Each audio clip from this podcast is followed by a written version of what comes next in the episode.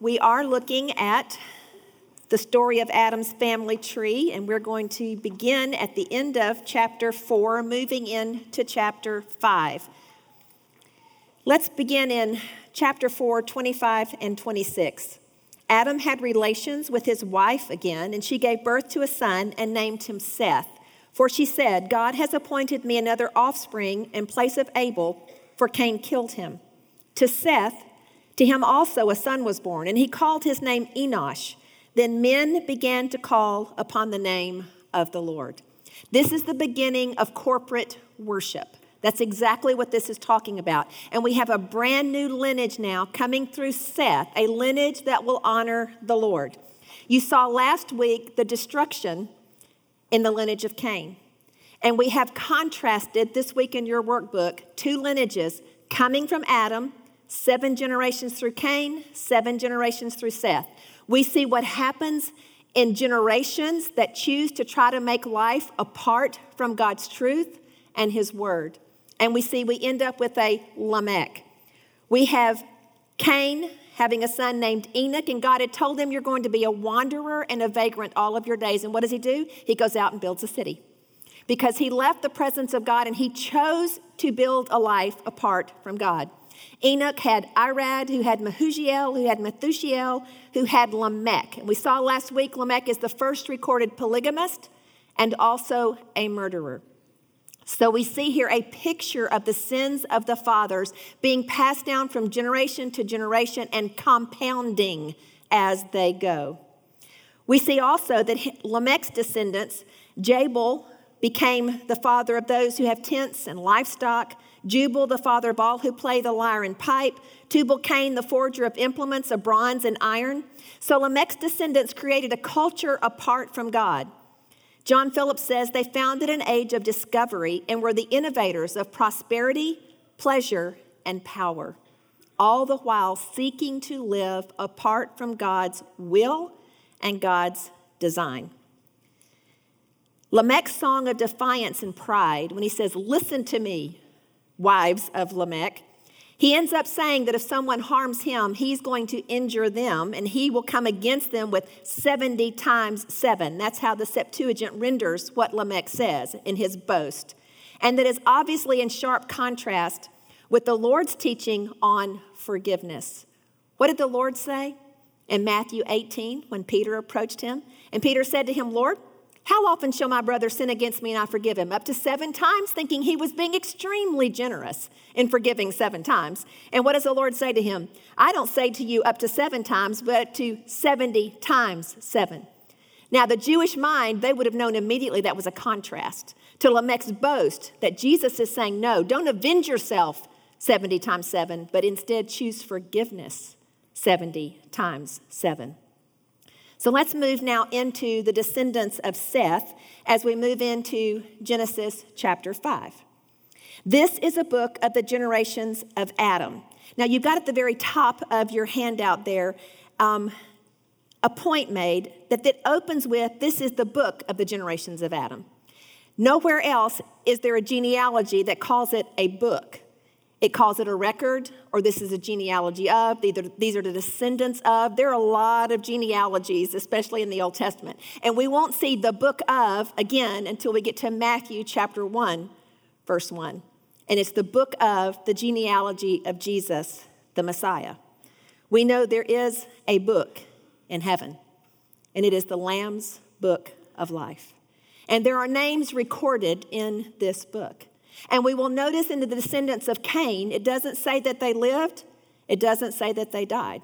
It just tells us who their son was, who their direct descendant was. But when we get into chapter 5, we see not only did they live, but they died because their deaths are recorded in heaven. These are the names of those who would be part of the lineage of the promised one, the Genesis 3:15 promise. So let's begin once again in verse 1. This is the book of the generations of Adam. In the day when God created man, he made him in the likeness of God. He created them male and female, and he blessed them and named them man in the day when they were created. When Adam had lived 130 years, he became the father of a son in his own likeness. Now, Adam was in the likeness of God, but after sin entered the picture, he is a marred image of God, and we now inherit a sin nature through Adam. So his descendants are in his image, which means we all have the sin nature of our father. Then the days of Adam, after he became the father of Seth, were 800 years, and he had other sons and daughters. So all the days that Adam lived were 930 years, and he died. Seth lived 105 years and became the father of Enosh.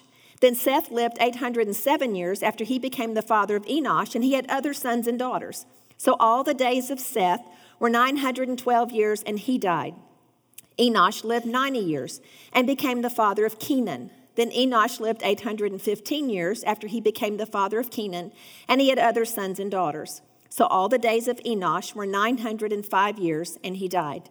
Kenan lived 70 years and became the father of Mahalalel. Then Cainan lived 840 years after he became the father of Mahalalel, and he had other sons and daughters. So all the days of Kenan were 910 years, and he died. Mahalalel lived 65 years and became the father of Jared. Then Mahalalel lived 830 years after he became the father of Jared, and he had other sons and daughters. So all the days of Mahalalel were 895 years, and he died. Jared lived 162 years and became the father of Enoch. Now we're going to pause right there, and we see that God did take note of the death of the Sethites. And John Phillips said, The death of each saint was Jubilee Day in heaven, for precious in the sight of the Lord is the death of his saints. Death for them was not the end, but the beginning. The finality of death caused by sin, and so powerfully demonstrated in the genealogy of Genesis, is in fact not so final. Man was not born to die, he was born to live. And that life comes by walking with God, which we're going to see when we go a little bit deeper into the life of Enoch. Walking with God is the key to the chains of the curse. Now let that sink in. Walking with God is the key to the chains of the curse. Now let's pick back up. Verse 20. So all the days of Jared were 962 years, and he died. Enoch lived 65 years and became the father of Methuselah. What do we know about him? The oldest guy, yes, to live. Then Enoch walked with God 300 years after he became the father of Methuselah, and he had other sons and daughters. So all the days of Enoch were 365 years. Enoch walked with God, and he was not, for God took him. Enoch walked so intimately with the Lord that he was not because God took him. Now, I want you to turn in your New Testament to Hebrews chapter 11. We have a couple of other places that Enoch is recorded in Scripture. Here in Hebrews and also in Jude. I want us to actually read verses 1 through 6. Verse 1 says, Now faith is the assurance of things hoped for the conviction of things not seen. So if we're going to have faith, that means we believe. We take the Word of God exactly as it is, and we make a choice to believe. And that there are things in God's Word that we are yet to see, but we know that we will. That's exactly what faith is the assurance of things hoped for and the conviction of things not seen. For by it the men of old gained approval. By faith, we understand that the worlds were prepared by the word of God, so that what is seen was not made out of things which are visible. By faith, Abel offered to God a better sacrifice than Cain, through which he obtained the testimony that he was righteous, God testifying about his gifts. And through faith, though he is dead, he still speaks. By faith, Enoch was taken up so that he would not see death, and he was not found because God took him up for he obtained the witness that before his being taken up, he was pleasing to God. Now, listen to this. And without faith, it's impossible to please God. So, what do we know about Enoch? He walked by faith, he believed God. He obeyed God's word because he trusted that it was true. And because he had faith in God and walked with God, God took him. He was not, he was raptured. That's literally what that is. He was taken into the presence of God without experiencing physical death. Without faith, it's impossible to please him, for he who comes to God must believe that he is and that he is a rewarder of those who seek him. Now, listen to Jude, verses 14 and 15. Jude is talking about those who have come into the church and they're really tares among the wheat and they're sowing discord. And he says in verse 14, it was also about these men that Enoch, in the seventh generation from Adam, prophesied, saying, Behold, the Lord came with many thousands of his holy ones to execute judgment upon all, and to convict all the ungodly of all their ungodly deeds, which they have done in an ungodly way, and of all the harsh things which ungodly sinners have spoken against him. So Enoch not only walked with God, he was a prophet of God, and he was warning the people of a judgment to come. Now, this same judgment and these angelic beings that come with Christ are also prophesied about in the New Testament. In fact, Jesus himself said in Matthew 16 27, For the Son of Man is going to come in the glory of his Father with his angels and will then repay every man according to his deeds. What do we know? For every one of us is appointed once to die, and after that comes judgment.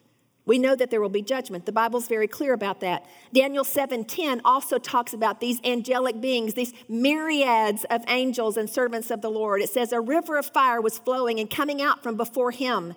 Thousands upon thousands were attending him, and myriads upon myriads were standing before him. The court sat, and the books were opened. There will be a day of judgment. And we are going to be judged based on what we did with Jesus Christ, but we also know we're going to be judged by every idle word that we have spoken and by the deeds that we have done. They will be tried by fire to determine if they're eternal or temporal. Were we just invested in this world, or were we laying up treasure in heaven that will come forth through that judgment of fire as gold, silver, and precious stones? In a sentence, then, Arthur Pink said, walking with God means that we cease taking our own way, that we abandon the world's way, that we follow the divine way. It's exactly what Jesus taught. And he was looking at the huge crowd, and he said to all of them, If any of you want to come after me, you've got to do what? Deny yourself daily, take up your cross, and follow me. So every day we have to die to our own desires. We die to the desires of the world, to the schemes of the enemy, and we come alive to the truth of God's word and to the divine way. We choose to live according to God's revealed truth through his word.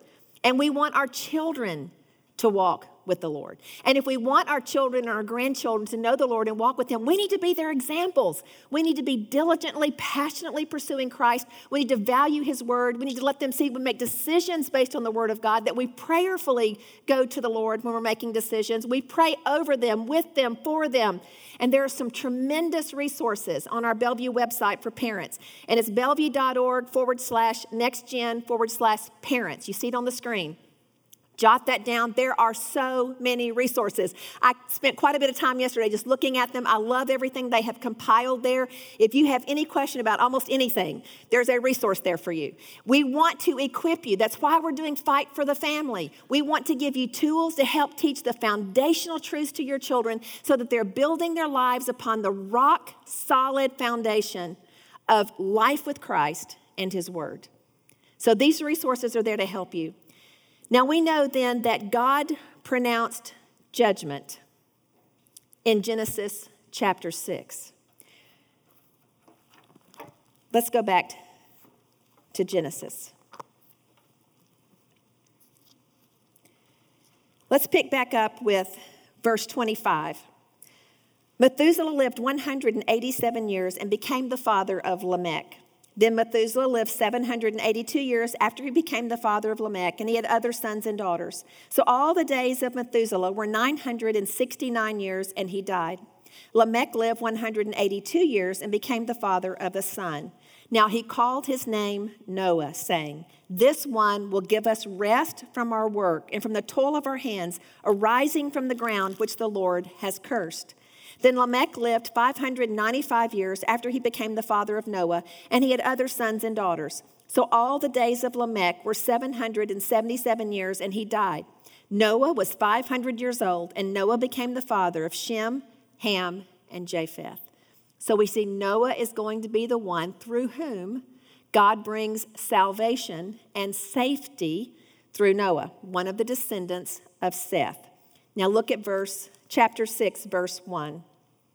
Now it came about when men began to multiply on the face of the land and daughters were born to them, that the sons of God saw that the daughters of men were beautiful, and they took wives for themselves, whomever they chose.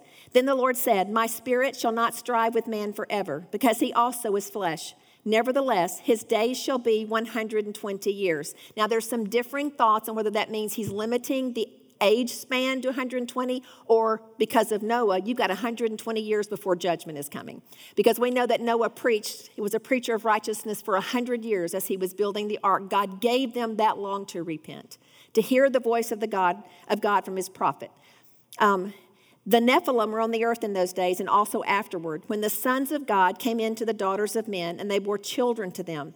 Those were the mighty men who were of old, men of renown. Now, you looked at that in your workbook this week. There are several ideas. Um, various theologians and commentaries will give you on who the sons of God were. We did see that sons of God is generally only used for angelic beings. So, did these demonic spirits come in and possess men and through them have these Nephilim? We don't know. Was it the ungodly Canaanites? Canaanites marrying the godly lineage of Seth and corrupting them? We don't know. We don't know. We're just going to leave it there. Then the Lord saw that the wickedness of man was great on the earth, and that every intent of the thoughts of his heart was only evil continually. The Lord was sorry that he had made man on the earth, and he was grieved in his heart. The Lord said, I will blot out man, whom I have created from the face of the land, from man to animals to creeping things and to birds of the sky, for I am sorry that I have made them. But Noah found favor in the eyes of the Lord. Moses is using what they call anthropomorphic terms when he's talking about God here because he's showing us God has feelings, that it grieved his heart, that he was sorry that he had made man because of how evil man had become. Listen to 5 through 8 from the message. God saw that human evil was out of control. People thought evil, imagined evil, evil, evil, evil, from morning to night. God was sorry that He had made the human race in the first place. It broke His heart. God said, I'll get rid of my ruined creation, make a clean sweep. People, animals, snakes, bugs, birds, the works. I'm sorry I made them. But Noah was different. God liked what he saw in Noah. Oh, that we too could walk in such a way that we would be different, that God would see in us a faith and trust in him that would please Him because we have chosen to walk by faith. We looked at this week the sins of the fathers, and I know that's a topic that's not always talked about or discussed, but it is all throughout Scripture. And we see it first in Exodus 20, verses 4 through 6, when God gave them the Ten Commandments. He said, You shall not make for yourself an idol or any likeness of what is in heaven above, or on earth beneath, or in the water under the earth. You shall not worship them or serve them, for I, the Lord your God, am a jealous God, visiting the iniquity of the fathers on the children, on the third and fourth generations of those who hate me, but showing loving kindness to thousands, to those who love me and keep my commandments. Now, just think with me because if we look at Adam and go down through Cain's lineage, we see the sins of the fathers, do we not? We see it compounding as it goes down. And we end up with Lamech, who's the first polygamist and a murderer. And he's proud of it. He's arrogant and boastful about what he's done. And arrogantly boasting to his wives, which makes me wonder was he boasting to them to keep them in line? Is he the first oppressor and abuser of women? But we see what sin does. But then we look through seven generations down through Seth, and we come to Enoch, who walked with God and was not because God took him. He so pleased God that God just took him home. So we see how that blessing of the thousands can come down through a lineage that chooses to follow the Lord. Quite a few years ago, I was asked to speak at a women's prison. And I was really praying about what to share. And I, it's one of those times where I'd, I'd prayed and I'd sought the Lord and I just kind of settled on a message for them. But it was just unsettling because I didn't feel like this is it. You know, I love it when the Lord gives me something, I know this is it. Um, and I, boy, I just didn't have it. And so just before I was being picked up to be taken to the prison, I was in a hotel room and I knelt down beside the bed and I just was praying and saying, Lord, I, I still feel unsettled. I just, I don't feel good about what I'm sharing with these women. And I know this is an opportunity from you, and I want to have a word from you for them. And it was like immediately the Lord said, choices. And I went from Genesis to Revelation with choices.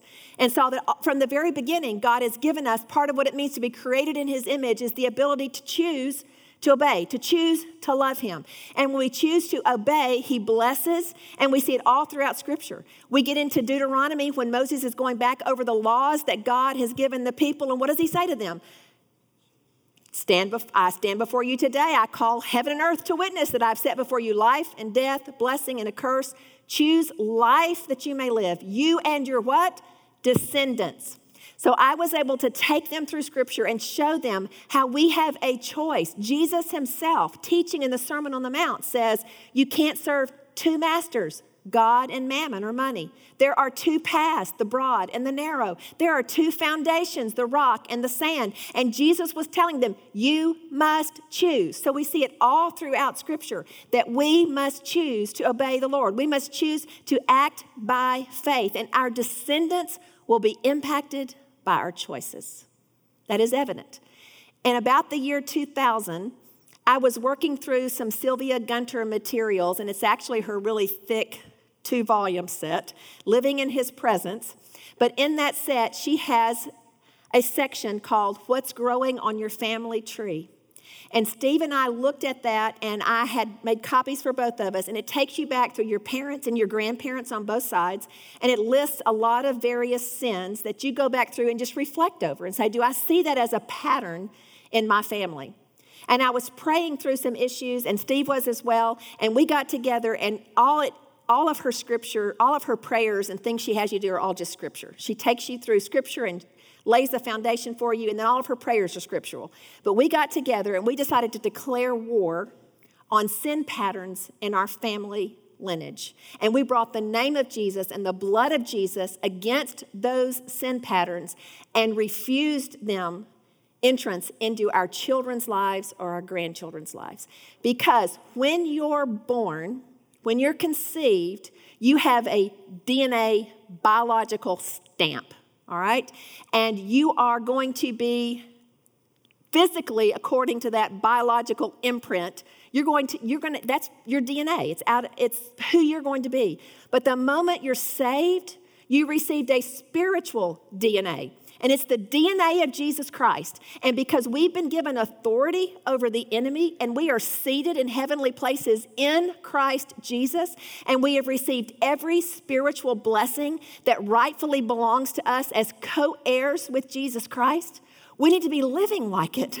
We don't need to be living like paupers. No longer we're no longer tied to sin. We no longer have to live in patterns of sin that have been passed down through our family lineage. We can say it stops with me.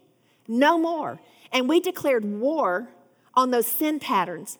And I tell you what, it was incredibly freeing for both of us to be able to work through that, to pray through that together. So I encourage you, if you've never done that, ask the Lord to show you if there are dominant sin patterns in your family of origin. And think back through your parents, your grandparents, maybe aunts and uncles, things that you have seen, whether it's alcoholism, divorce, immorality, whatever it may be, fear, anxiety, worry.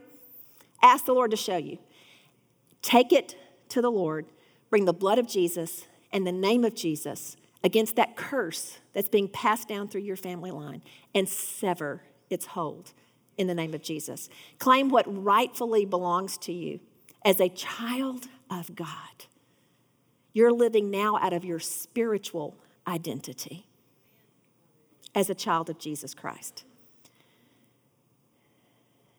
You know, I was reading this morning in my one year chronological Bible, and it took me into a passage of scripture that deals with two of my favorite women, Mary and Martha.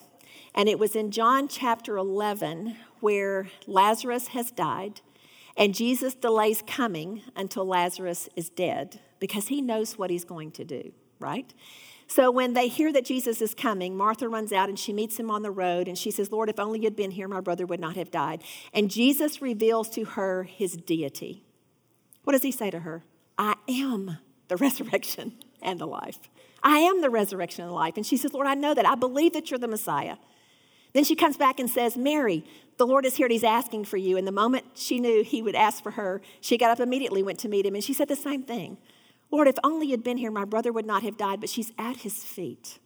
What is she saying by her posture? Nevertheless, I trust you. And the scripture says, Jesus wept.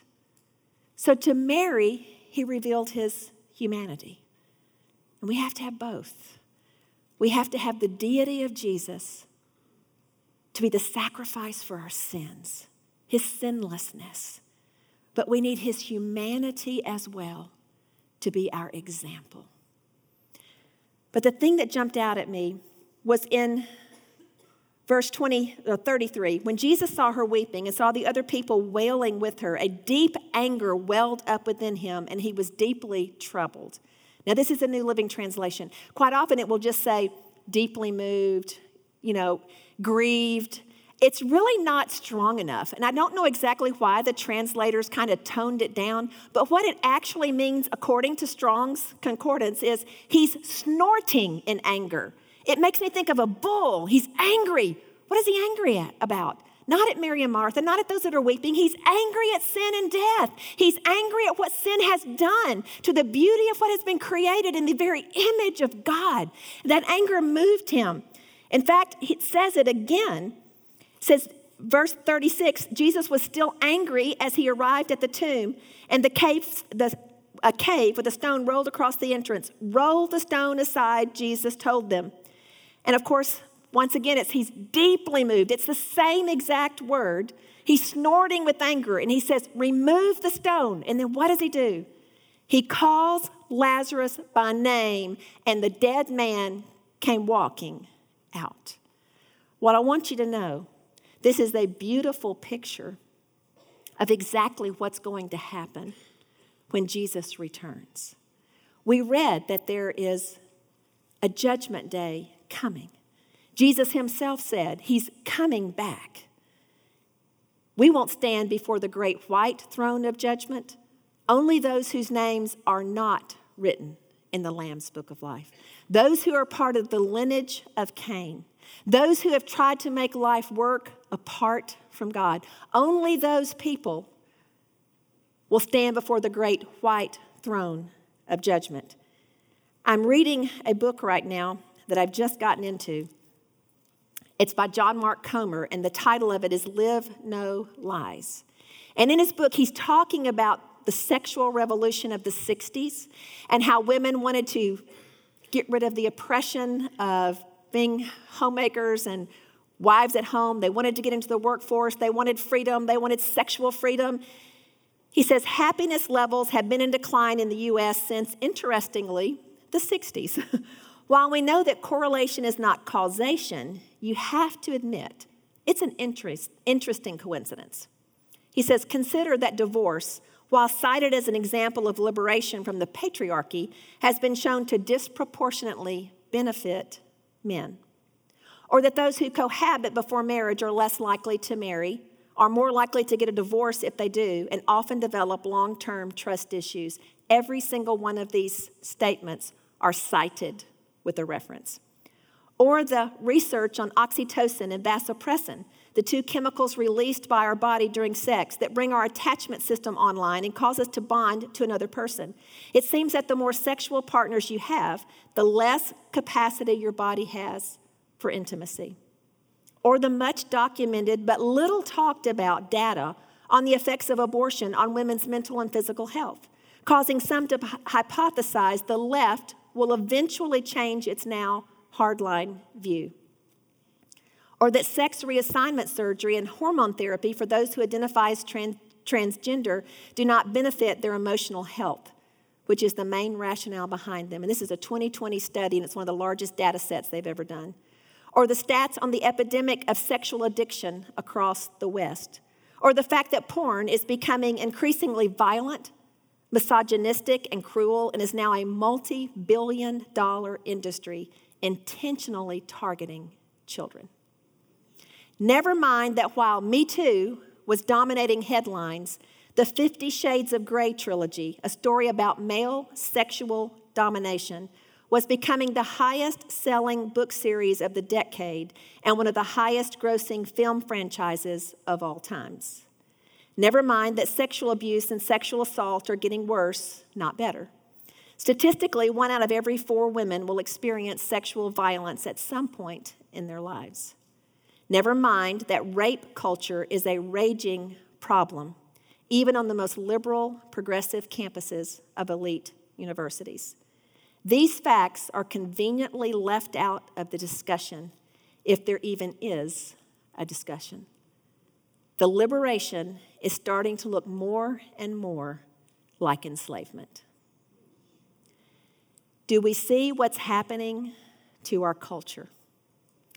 Our culture is caught up in lies. What did the enemy do to convince Eve? He lied to her. You won't die. And yet, what do we see is happening to every single one of them? They live and they die. They live and they die. Death reigns. We must choose to live differently as I was praying this morning, I was praying that we would take the light of the gospel into the darkness of our culture, that we would be torch bearers, that we would take the truth of the Word of God that we're studying, and that we would speak this truth to a hurting and broken, broken society. We must speak it. We must share the truth. We must love people to Jesus. And as we reach out to them individually, we're going to be able to make a difference. We are way beyond a political fix. Politicians cannot legislate morality. It is immorality across the board that is taking our culture down into such deep darkness and depravity. And it's the goal of the enemy because what does he come to do? To kill, steal, Yes, and destroy. That's his end game. So we must live differently. I'm not saying don't be involved, don't vote, don't run for office if God calls you to. We need Christian people in strategic positions. God has used people like that all throughout history. Take a Daniel. Look at the impact he had. One man in two powerful kingdoms. God granted him favor because of his faithfulness, because he was faithful in the little things. When the big test came, he was able to stand firm. We too must follow his example. We must choose to be faithful daily and every choice we make, knowing that every choice we make has a ripple effect. And it doesn't just impact us, it impacts our descendants. It impacts those within our influence. And we must live different. We must choose, and you get to choose. That was the beauty of the message that I shared with the women in prison. You may have been born into the lineage of Cain, but the moment you choose Jesus Christ, you are transferred from the lineage of Cain to the lineage of Seth, and you now have a righteous heritage, and you can claim everything that goes with it in Jesus Christ. We want to be those who please the Lord, those who walk with Him as Enoch did, because He is coming back, just as He said. He is coming back, and you're either going to be raptured up like Enoch or called out of the grave by name like Lazarus. But you will be with Him for all of eternity. What will you do with your here and now? How will you use this life, this time God has granted us to walk with God like Enoch did, so intimately that you please Him and you advance His kingdom? That is what He died and enabled us to do.